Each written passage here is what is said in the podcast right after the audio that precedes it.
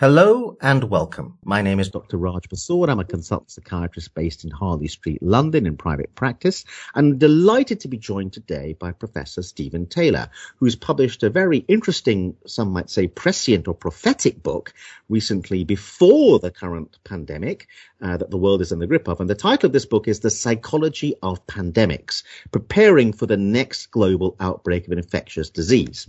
So Professor Stephen Taylor is a professor and clinical psychologist in the Department of Psychiatry at the University of British Columbia, Canada. He received his master's degree from the University of Melbourne and his PhD from the University of British Columbia. His research and clinical work has focused largely on anxiety disorders and related clinical conditions, including fears and phobias, health anxiety, post-traumatic stress disorder, and obsessive-compulsive disorder. He's authored over three hundred scientific publications and more than twenty books, which have been translated into many languages. His books include Understanding and Treating Panic um, Disorder, Treating Health Anxiety, and Clinician's Guide to the Post-Traumatic Stress Disorder. He's also served as editor and associate editor of several academic journals, including Behavior Research and Therapy, Journal of Cognitive Psychotherapy, and the Journal of Obsessive Compulsive and Related Disorders. He maintains a clinical practice in Vancouver, British Columbia, specializing in mood and anxiety disorders. So, Steve, welcome to the podcast. Um, Thanks very much. The initial argument in the book is that Um, doctors and health policy experts, people who are advising ministers at this present moment, frequently underestimate the importance of psychology and human behavior in pandemics. Can you say a bit about that? Yes, um, that's for two reasons. One is human behavior and psychology are important in the containment versus spreading of infection. If you look at the things used to contain pandemics, they're all behavioral in nature. Um, With the uh, even even when it comes to vaccines, people have to agree to get vaccinated if a vaccine is available. They have to agree to wash their hands or cover their, their coughs and, and practice cough etiquette. They have to agree to self-isolate if, if that's required. And if people don't agree to do those things for various reasons, then it's going to make it very difficult to uh, contain the spread of infection. Psychological factors are also important in um, um social disruption and, and emotional disruption. Um, for example, um, you, you, during pandemics, there sometimes occurs what's called a hospital surge of the worried well. That is, people who misinterpret their minor symptoms, thinking they're infected with the pandemic virus, um, rushing to the emergency room and overwhelming the healthcare system. So that's an important psychological factor. Uh, psychological factors are also important in things like the rise of xenophobia or, or racial discrimination, which unfortunately reliably uh, occurs with pandemics. And it's also related to other sorts of things like panic buying, which we've been seeing recently. So what I found really interesting about your book was it kind of lifts the veil of things that are going on behind the scenes. In terms of media coverage, we're getting lots of media coverage where health experts are being interviewed. But really, your book lifts the lid on the what's going on behind the scenes that the media probably isn't covering, the psychological impact on people, the fact that people will be extremely anxious and worried, and it has a negative impact on their mental state to quite an extraordinary level. And people may be going to their doctor and um, overwhelming the healthcare system, not because they're actually physically ill, but because of psychiatric and psychological sequelae. So there's a sense in which we don't really get the true picture of what's going on behind the scenes. So any, any thoughts about that? Yes, that's true. Um, during a pandemic, a pandemic's a stressful event. You'll see a, an exacerbation in many psychiatric disorders like obsessive compulsive disorder or panic disorder, and you will get a, a general rise in health anxiety, and people will be presenting for what they see are physical problems. They'll be going to their family doctor for various symptoms which are really driven by their health anxiety. Yes. Now, you start the book by looking at the history of pandemics, and really um, pandemics to many people seem like a very modern phenomena, but actually they go back to the dawn of civilization. And one of the points you make is that implicit within civilization are all the ingredients for pandemics, like the domestication of animals, therefore people being close to animals, uh, trade, people they're traveling Um, over distances and therefore spreading diseases in that way. So could you say a little bit about the fact that actually it seems like we should resign ourselves to an implicit part of civilization that is naturally increased risk of pandemics? Absolutely. Um, whenever you get large groups of people cohabiting and then you increase their mobility, you're you're you're creating conditions in which uh, viruses will arise and spread. Um, it's, in a sense, an arms race we, we're, we're up against. We try and control the spread of infection, and infections, viruses uh, mutate. Um, so, yeah, it's inevitable. If we're going to live in groups, um, we're going to have to deal with uh, pandemics. And the other interesting point you make is that individual behavior can be really important. So this notion of super spreaders, um, you reveal some statistics about the fact that actually sometimes super spreaders are responsible for more spreading of the disease than large numbers of, of, of other people.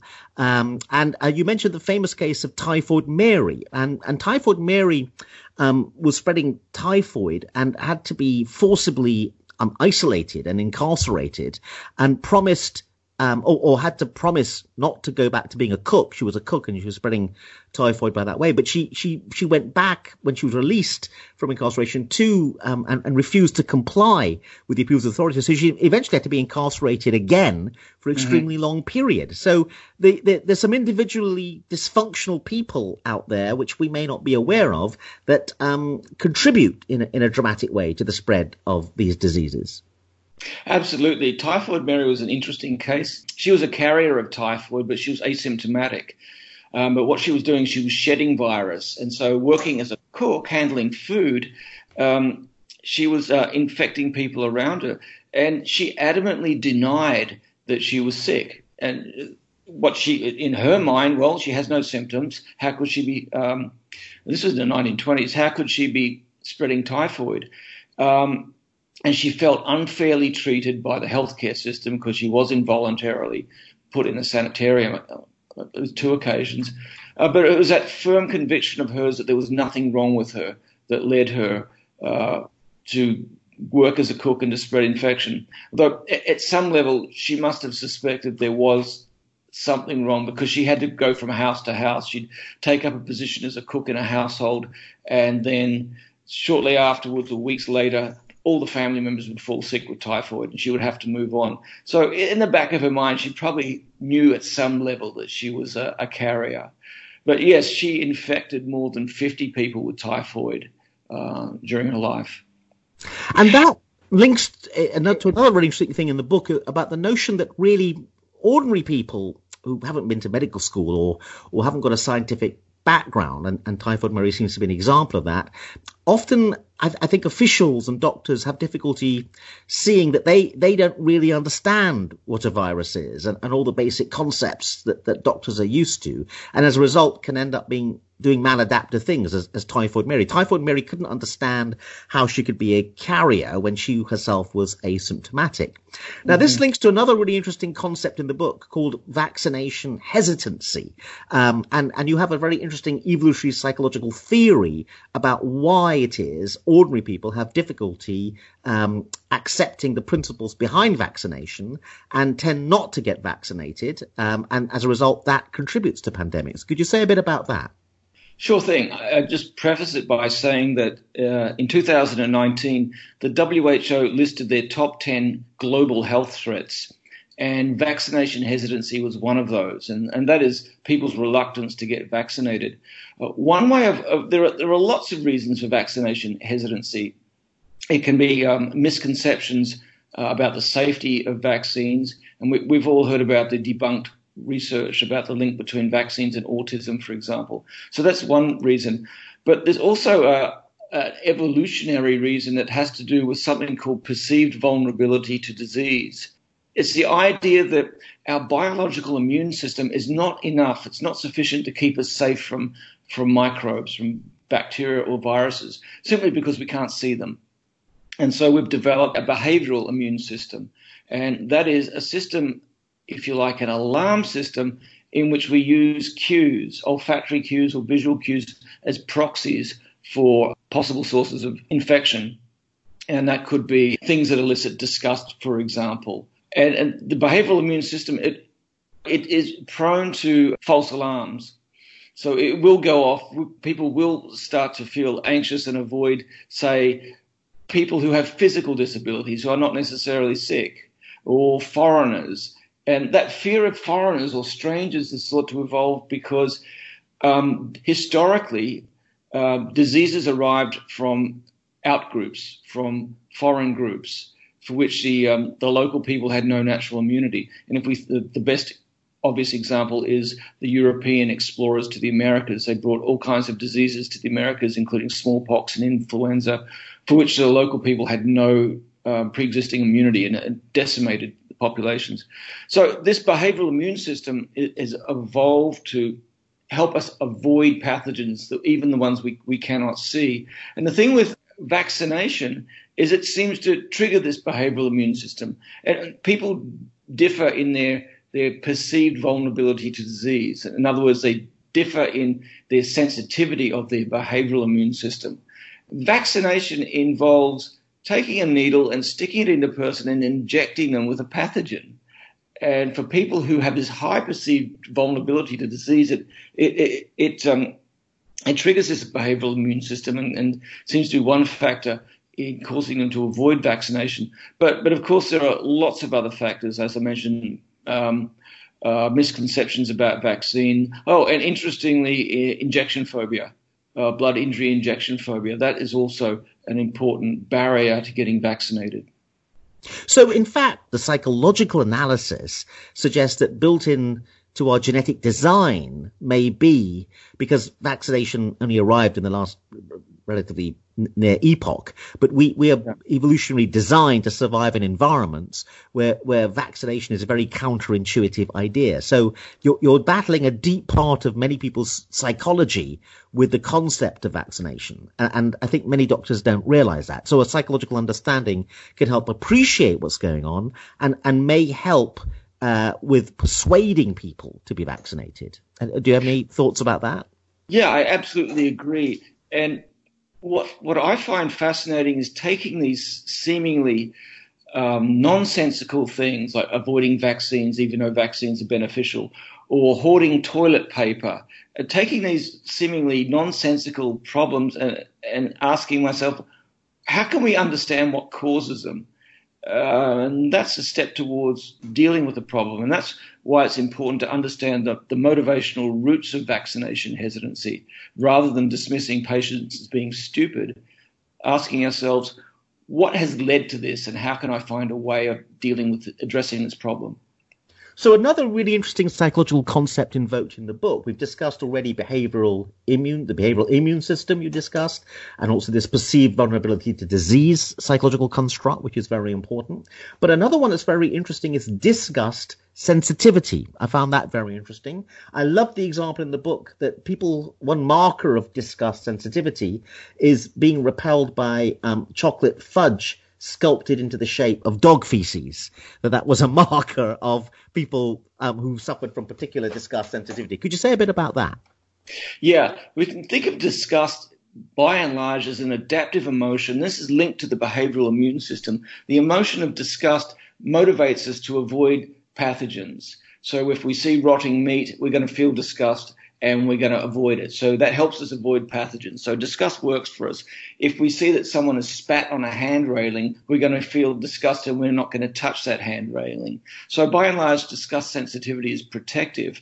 But for people who have very high levels of disgust sensitivity, um, that, that can be uh, it can interfere with their lives. Um, and that's linked to this perceived vulnerability to disease. People who have that high level of perceived vulnerability typically also have very high levels of disgust sensitivity. And interestingly, um, clinically, there's evidence that contamination-related obsessive-compulsive disorder is high, associated with heightened disgust sensitivity. So it's thought that um, in some cases, uh, washing or cleaning compulsions might be driven by this excessively high disgust sensitivity. So th- this is a psychological construct that may lie dormant or not not really very apparent. But in a pandemic situation, uh, someone coughs in a room um, or coughs next to you. Someone with high disgust sensitivity is going to be much more sensitive to that. It's going to drive human behavior a lot more. So a lot of these more latent psychological traits you discuss in the book are going to come more to the fore at times of a pandemic. Is, is that right? Exactly. And knowing about discussed sensitivity and its link to perceived vulnerability to disease can help us understand seemingly nonsensical behaviours, such as people rushing out and hoarding toilet paper, uh, as we've seen recently. And, and people have been, in the general public, some people have been baffled as to what is causing this. Probably a lot of things going on, but I think one thing happening here is discussed sensitivity. People who are frightened of being infected, Um, they will have heightened disgust sensitivity, and they're going to be motivated to avoid perceived sources of disgust. And what better tool for avoiding disgust is toilet paper. And currently, I think panic buying of toilet paper, toilet paper has been seen as a conditioned safety signal or a symbol of safety, even though logically it, it's not going to stop you from getting infected, but it's linked to, uh, um, in people's minds, perhaps some deep primitive level. It helps them avoid sources of contamination and disgust. Okay, so other psychological concepts invoked in the book include a very interesting one, intolerance of uncertainty. Because in a pandemic, particularly at the moment we are, this moment in the pandemic, there's a huge amount of uncertainty as to what's going to happen next, how many people are infected, what exactly is the risk, what should we do, should we avoid mass gatherings, et cetera, et cetera. And um Uh, th- th- there's a group of people who are much more intolerant of uncertainty than others. And again, this is a psychological construct that's going to come to the fore. Could you say a bit about that? Yeah. When I was writing the book, I was I was looking at what are the typical stresses of pandemics. And I, leaded, uh, I started asking myself, oh, what are the psychological vulnerabilities factors that would make people particularly susceptible to those stresses? And one of the big stresses in pandemics is uncertainty. And we've seen that with COVID nineteen. There's uncertainty about its its origins, its severity, how bad the pandemic will get. Uh, there's uncertainty even about its treatments. So that suggested that um, intolerance of uncertainty would be uh, an important factor in influence a per- influencing a person's anxiety about becoming infected during a pandemic. And indeed, if you go back and look at the research on previous outbreaks, it, it does show that people who have a great deal of difficulty um, tolerating uncertainties in their lives are especially likely to get distressed during a pandemic. Um, and clinically, you're, you're most likely to see high levels of intolerance of uncertainty in generalized anxiety disorder, in what used to be called hypochondriasis, or now it's called health anxiety disorder and, and somatic symptom disorder, and in obsessive compulsive disorder. So you also discussed two main psychological reactions to the stress of pandemics, and these are monitoring and blunting. Could you tell us a bit about those? Mm-hmm. They're two general coping strategies that people use, and, and clinicians encounter this all the time. Um, you'll, you'll encounter patients who, if you deliver a diagnosis to them, um, you say you have to tell someone that they have a carcinoma. Some patients will want a lot of information about that. They'll want to be told about the causes, the treatments, the complications, the risks, the benefits. And they are the sort of monitor people. They monitor health-related information. They want to know. They want lots of details. You will also encounter at the other end of the spectrum people who just don't want to know. Oh, you, I've got a carcinoma. You just tell me what I need to do. They don't want to um, delve into the information. They'd sooner avoid uh, threatening health information. And they're the blunters. And we see that in, in outbreaks too. Um, there are people who are monitors, and they'll be seeking out all the information. They'll be reading the W H O press releases, releases diligently. On the other hand, there are the blunters. They just don't want to know about it. They would sooner that the problem go away. Now, these coping styles have different sorts of um, consequences, and they each have their own risks and benefits. People who monitor, of course, are more likely to adhere to hygiene guidelines. They're more likely to realize I need to get my hands washed or cover my coughs. So that's a benefit of being a monitor. The downside is you're likely to be more anxious because you'll encounter a lot of threatening, uh, anxiety-evoking information. On the other hand, blunters uh, tend not to experience as much anxiety, but they're less likely to uh, learn about and implement methods for keeping themselves safe. Like they might be less likely to get vaccinated or um, less likely to re- uh, adhere to health authority guidelines. So there are pros and cons to both of those co- uh, cognitive coping styles. Now, um, the important point about the fact there's a wide variety of personality types out there in the population, they're going to react differently to essentially the same um, information. And you devote a, a, a part of the book to the psychology of risk communication, because, of course, this is the, the endeavor that our governments are involved in at the moment. And we, we are we are hooked to the news, um, getting information from official sources. But obviously what's happened is, as you point out in the book, they, they're thought through quite, quite carefully how to communicate the current risks. And one of the key dilemmas is whether to induce fear in the population or calm the population down. Could you say something about that? Yeah, risk communications is very important, but it uh, can be extraordinarily difficult under some circumstances. You don't want to underplay the severity of an outbreak because you want to pe- people to get be prepared. On the other hand, you don't want to exaggerate it because that would create undue anxiety in some people, or other people will dismiss the outbreak as hyperbole. So you have to find ways of generating a moderate amount of fear to motivate people to perform the sorts of hygiene behaviours and so forth that will keep themselves safe. Now, you know, this can backfire too. If you generate a lot of fear and nothing bad happens, you get criticised. Um, the healthcare authorities get criticised. If they underplay it and it turns out to be more severe than they thought, they get criticised. So it's difficult. But one thing that makes risk communication very challenging is you need to consider the psychological makeup of the person and the person's circumstances. Um, if you have a person with a blunting coping style and you uh, present them with um, fear-evoking information, they'll tend to ignore it. So you have to find ways of communicating that with them. And even simple messages like stock up with two weeks' supply of groceries, even a simple message like that can backfire spectacularly if you don't understand the nature of, of the people you're communicating to. Recently, the recent spate of panic buying in part probably arose because of this seemingly well-meaning message, stock up with two weeks' supply of groceries, toiletries, and prescription medicines. Now, ideally, we'd all have a two-week supply because uh, to help us um, cope with any unforeseen emergency. But most people don't because they, they focus on the immediacies in their busy lives.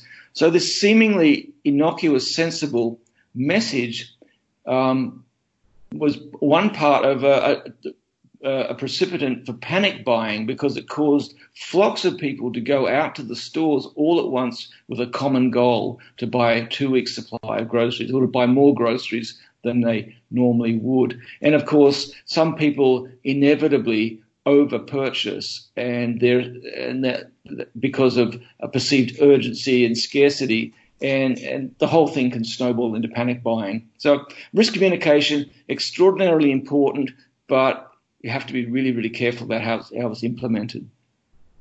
Um, and um, another very interesting concept in the book, which I think actually uh, is an unspoken problem that we're beginning to see because this pandemic has been going on for a while now and the news has been saturated with it for a while, is this concept in the book you refer to as flu fatigue, which I thought was a very nice way of putting it, which is that if you bombard people with too much scary information over too long a period of time, they just get fed up or bored, and then they start to switch off. And I, I wonder whether that's beginning to happen. Any any thoughts about that? Yeah, that's an interesting question. Every year with seasonal flu, the, the more you bombard people with the message, I mean, your, your intent is to motivate them to go and get vaccinated. But if they're incessantly bombarded with this sort of flu message, they'll start to tune it out. Now, I think that could happen with COVID nineteen, but not right now, because it's still a very new disease to people. Most people have not had personal experience with COVID nineteen, yet they have with the flu. And so I think we're still in a stage where people, many people, not all, of course, are, are experiencing anxiety, and we're not at the, the COVID fatigue stage yet. I think when the infection becomes more widespread in the general population and people are, are, are familiar with it, and people get accustomed to the idea that, oh, yeah, it's a, a serious disease, but most cases are uh, cases of mild symptoms. Now, when a vaccine becomes available, I worry about vaccine fatigue there. There will be media announcements encouraging people to get vaccinated. People will get bombarded with messages to do that, and you'll get an analogous situation to flu fatigue where people start to tune out the message. Now, um, another thing that's interesting is this incessant message to wash our hands. Um, I know that people have been saying to me, but did not people wash their hands before? And again, there's some fascinating data in your book. Um, a study uh, showed that a quarter of commuters on, on the trains and buses had fecal bacteria on their hands. And uh, another study found that forty percent of people failed to wash their hands after toilet use. And so this, this statistic, a quarter of commuters on, on trains and buses had fecal bacteria on their hands, was was really quite disturbing. Um, could you say something about that? Yeah, that I think that gets to the heart of how of, of differences in how people respond to health threats, and we're seeing this in this current pandemic. That most people respond appro- with appropriate concern and, and they cope well, but there's always an extreme, and it's hard to estimate the percentages. Uh, maybe ten percent, maybe more, of people who react with excessive anxiety. But then there are the people at the other end of the spectrum, uh, another group of people who, who underrespond, who who dismiss the, um, the, the threats of infection, who think the whole thing is exaggerated. And they're the people who tend not to wash their hands. I my I don't, the research hasn't been conducted yet, but I suspect that they are the people who would be most likely to have fecal bacteria on their hands because they, they underestimate the importance of hand hygiene. Now, um, beyond the fact that if you get the disease in, in a pandemic, you will have physical symptoms, the book was also very interesting on the psychological impact. There are people who get the viral disease, recover, but then there's a lot of people think the story is over for them. But but in one study, you mentioned forty-four percent of people uh, develop post-traumatic stress disorder. So I found that quite surprising, the, the high percentage and the, the, the big impact psychologically on people, um, which may be a neglected issue um, after they've recovered from um, a, a viral disease. Um, and another psychological impact was the fact that with SARS, um, you mentioned that um, an element of, of the, the disease was in fact developing a psychotic illness. And this was secondary to the use of steroids, which was sometimes given in that situation. But let's talk first of all about this P T S D point. Could you say something about that? Mm-hmm. Some, some researchers have described SARS as a mental health catastrophe because um, healthcare workers and treating doctors were focused mainly on treating the infection or managing the infection because it was so dangerous and lethal for many people that the the psychological impact was relatively neglected. And what happened for a number of people is that, yes, they recovered from their respiratory infection, but their psychological problems persisted, in some cases became chronic. Now, part of what seemed to be going on was the stressful effects of quarantine. And there was a recent rapid review in The Lancet published uh, within the last couple of weeks uh, summarizing the research on quarantine and pointing out that quarantine is stressful for most people. Um, but for some people, it's very stressful, um, particularly uh, if your um, your contact with the outside world is limited, you have no control over your life, and you're experiencing severe respiratory uh, symptoms that you worry that you could die from. So the SARS people who develop P T S D tended to be the quarantine survivors who've been through that stressful situation. Now, I'm wondering what's going to happen to the, the people from the cruise ships um, who develop COVID nineteen who are quarantined, uh, particularly the people who are, who are quarantined for two weeks or more in windowless cabins. And I sincerely hope that that they get psychiatric follow-up to assess them to make sure they haven't developed lingering psychological problems such as post-traumatic stress disorder. Um, so there's this also the psychotic illness that was associated with SARS. Could you say something about that? And you that, mentioned this this cytokine storm, you said as well in the book. Right. I'm not an immunologist, but I'll, so I'll do my best to describe what the cytokine storm is. It became important in addressing the question of if you looked at previous pandemics, the Spanish flu, for example, the people who were most vulnerable to dying from the Spanish flu weren't the old old middle-aged people or so forth. It was young, healthy people. Children and young adults were most vulnerable to uh, to the Spanish flu and most likely to perish. And the same thing happened in some other pandemics. And so it, it looks like the cytokine storm was a factor there.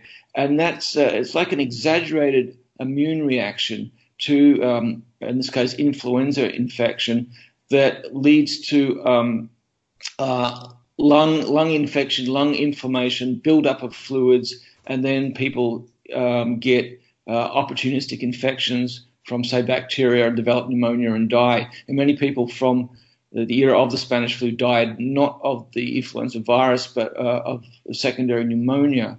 So that cytokine storm is important, but the steroid treatments used to, to manage it can sometimes induce psychotic symptoms. And then, now these are short-lived, but we know from the research on post-traumatic stress disorder that psychotic experiences can be terrifying, and they can be traumatic um, events in themselves, so they can precipitate a post-traumatic stress disorder in vulnerable people.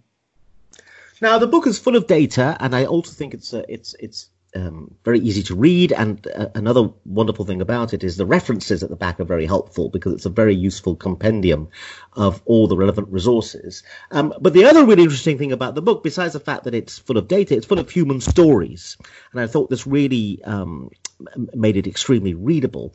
Um, and um, one human story, which I want to conclude our, our interview over, was this um, woman uh, um who got nervous that banknotes might have viruses on them, and she microwaved um, the banknotes, and of course the banknotes caught fire.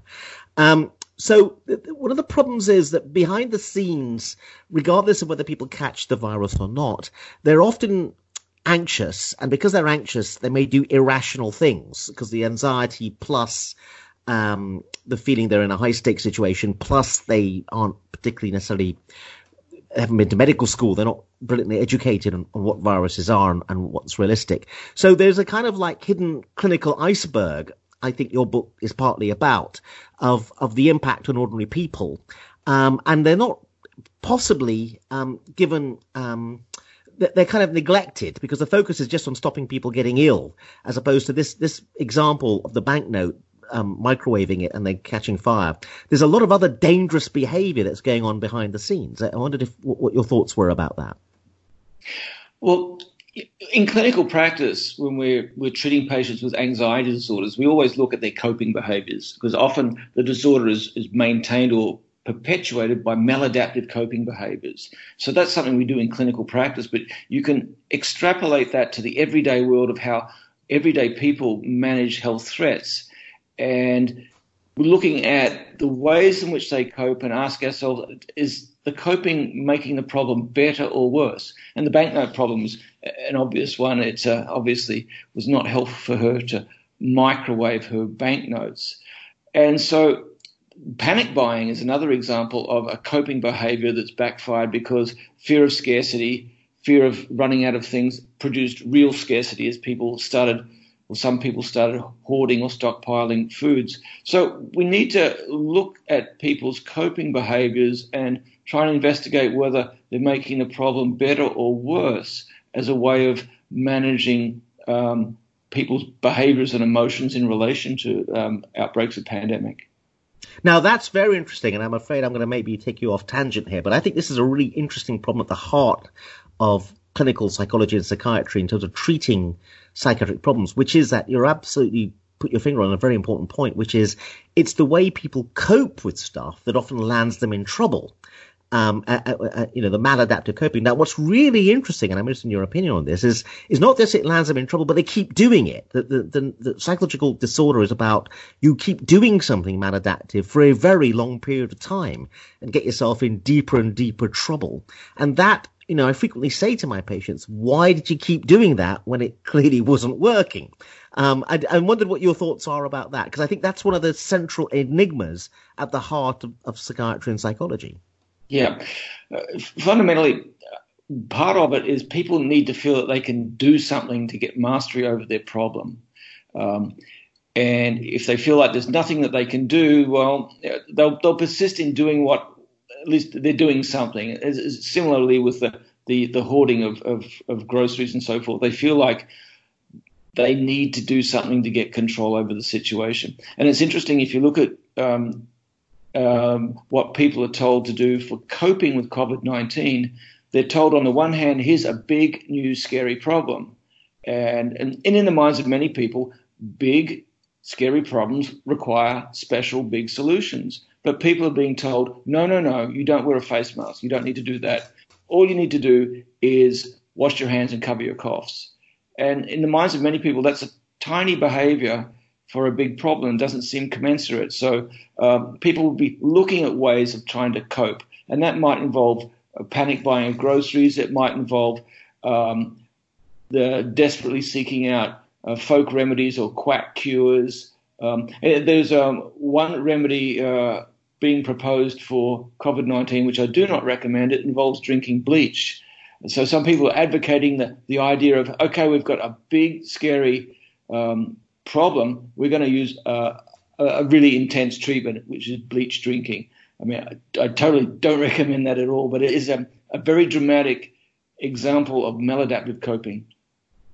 And that point, of course, leads on to another very interesting one, and I'm aware that we, we, we've got to close very shortly. But um, another part of your book is about conspiracy theories and the fact that conspiracy theories and rumours um, will be rampant uh, as a result of, for example, this pandemic and, and we're in other pandemics. Conspiracy theories about where the virus comes from, what governments are really up to, et cetera, et cetera. And at the one psychological theory about the heart of conspiracy theories is that, that events that seem big events, like the assassination of a president, must require a big cause. So the lone gunman isn't a big enough cause to explain a big event like the assassination of a president. So people come up with a conspiracy theory um, with lots of other actors are involved and uh, behind the scenes to explain it.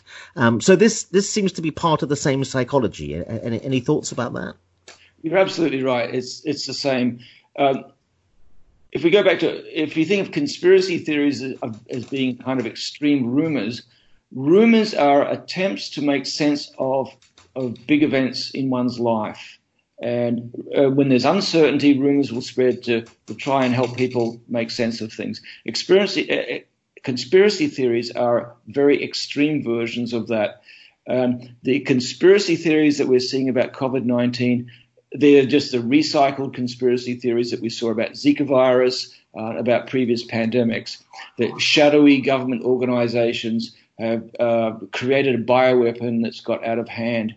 Now, the really interesting thing about conspiracy theories is if you believe one of them, you tend to believe others. So if you tend to believe that COVID nineteen was an escaped bioweapon, then you're also likely to believe that Mars faked the, uh, that NASA faked the moon landing, that the mafia killed J F K, and that nine eleven was an inside job. So this this conspiratorial mindset, it's, it's almost, it's a bit like a an encapsulated uh, delusional disorder. Um, And if you try and challenge conspiracy theories by trying to debunk their conspiracy theories, you get accused of being part of the conspiracy.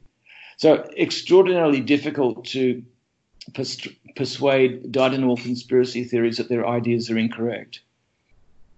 And again, a part of the book is about the idea that we've got to tackle it earlier, before the conspiracy theory develops, give people cognitive equipment that arms them in a better way. But we can't um, uh, talk forever, although I'd love to talk to you more about the wonderful book. We've got to think about closing there. Um, so, Professor Stephen Taylor, thank you very much. The title of the book again, The Psychology of Pandemics, Preparing for the Next Global Outbreak of Infectious Disease. Um, it, it's a book that can be read by doctors, medical students, psychologists, psychiatrists, and the general public. Um, it's very readable, and it's, um, it, to my mind, the, the, the most comprehensive and readable um, catalogue of everything you need to know about the psychology of pandemics. Professor Steve Taylor, thank you very much indeed. Thank you very much, Raj.